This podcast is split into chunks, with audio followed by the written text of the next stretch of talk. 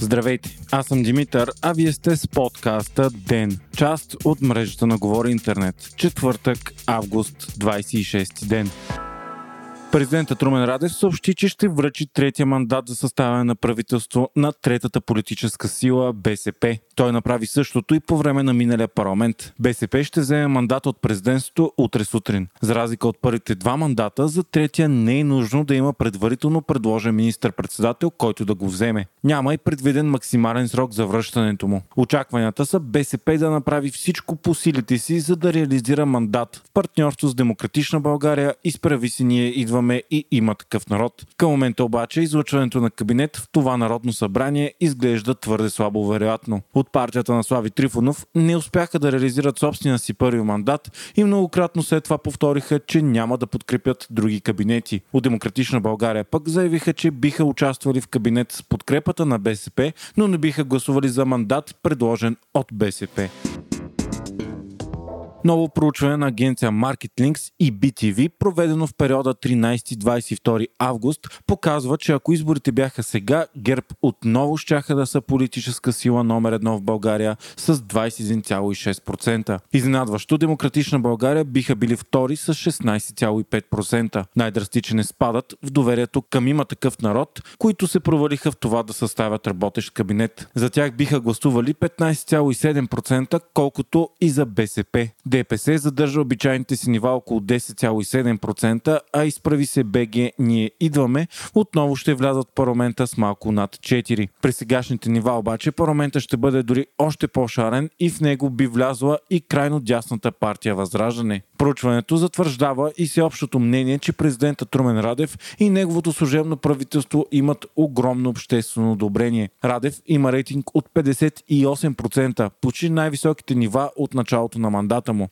Правителството му пък е одобрявано от 54%. Друг любопитен момент е, че са измерени и нивата на одобрение на двамата най-популярни служебни министри Кирил Петков и Асен Василев, които имат съответно 42 и 38% одобрение. Неофициално в политическите среди и медиите се говори за потенциален техен съвместен проект, който обаче не е коментиран към момента от тях. И двамата обаче са заявявали, че работят тандем, а Петков е казвал, че ще остане в политическия живот и след служебното правителство. Това е първото голямо социологическо проучване от изборите на сам. Анализатори вече коментират, че при тези резултати е възможна промяна в курса на има такъв народ, които до сега са категорични, че няма да подкрепят което и да е, освен тяхното правителство и са готови за трети парламентарни избори. Повече по този въпрос се очаква да разберем утре в 8.30 вечерта, когато лидерът на партията Слави Трифонов ще даде първото си телевизионно интервю извън собствената си медия от много време насам. Той ще говори в изварено предаване по БНТ,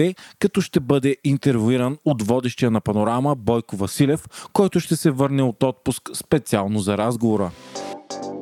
Междувременно днес парламентът взе две важни решения. На първо четене депутатите одобриха новия бюджет на здравната каса. Въпреки множеството нападки и спорове, 145 от 185 народни представители гласуваха за повишаване на бюджета на касата с 124 милиона лева до края на годината. Така общият разход на касата ще е 5,3 милиарда лева. Също на първо четене депутатите одобриха и повишаване на всички пенсии от октомври тази година с 12,5%, а сега добавените допълнителни 50 50 лева заради коронавируса да влязат постоянно във всички пенсии. Така, разходът за актуализации на пенсиите ще струва 399 милиона лева допълнително на бюджета.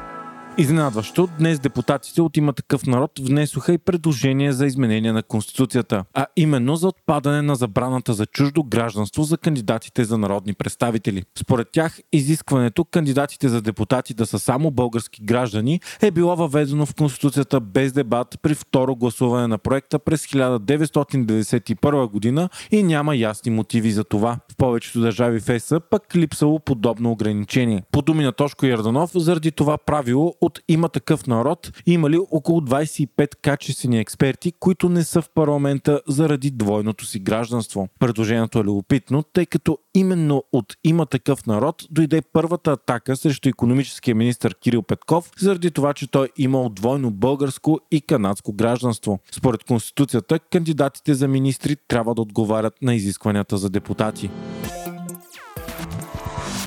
Още от деня. 1601 са новите случаи на коронавирус в България при почти 22 500 теста. Починалите са 58, а вече почти 3000 са настанените в болница. Главният здравен инспектор Ангел Кунчев обяви, че в периода 17 до 23 август 93,8% от всички нови случаи на заразени с коронавирус са хора, които не са се вакцинирани. При настанените в болница и починалите числото било още по-голямо. Стана и ясно, че наличните дози на вакцини у нас към текущия момент са 2,5 милиона. Алексей Навални даде пред Нью Йорк Таймс първото си интервю от както е затвора. В него той говори за условията там и психическия тормоз, на който бил подложен. Навални бил каран на сила да гледа държавна руска телевизия и подбрани филми с политическа пропаганда за понад 8 часа на ден. Той прекарвал останалото време в чистене на двора, четене на почтата си и посещение на залата за хранене, където обичайното меню било овесена каша. Навални беше отровен миналата година с руско бойно вещество и отведен за лечение в Германия. След като се върна, беше арестуван и осъден заради това, че не се е явявал на подписка докато бил в Германия за стара условна присъда. Хайтек четвъртък с Viva.com.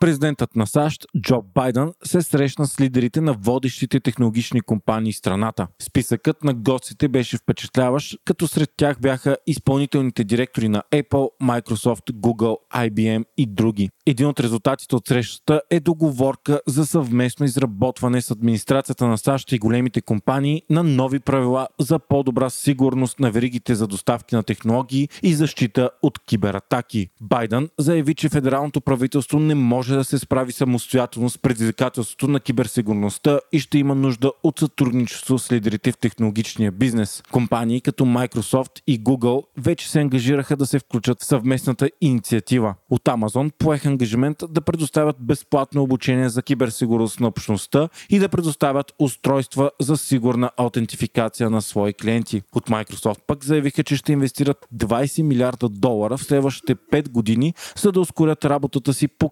киберсигурността и ще предоставят технологични услуги на стойност 150 милиона долара на местните власти, за да могат те да покрият съвременните стандарти. Google пък заяви, че ще инвестира 10 милиарда долара за киберсигурност за 5 годишен период. Срещата беше инициирана от Джо Байден след редица свръхмащабни хакерски атаки, насочени към инфраструктурата на САЩ последните няколко месеца. Сред тях са и атаки на доставчици на горива и ток, които докараха до енергийна криза цели региони в страната.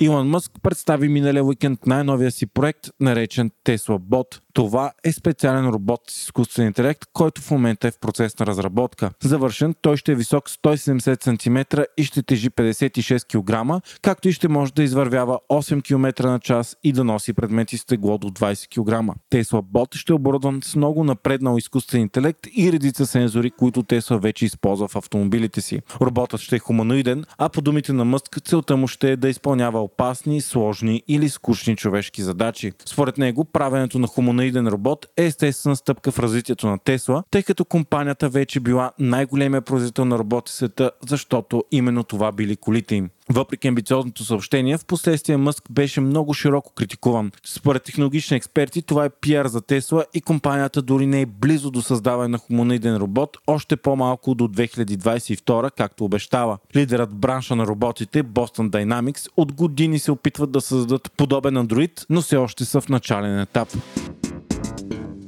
Вие слушахте подкаста Ден, част от мрежата на Говори Интернет. Епизода водих аз, Димитър Панелтов, а аудиомонтажът направи Антон Веле.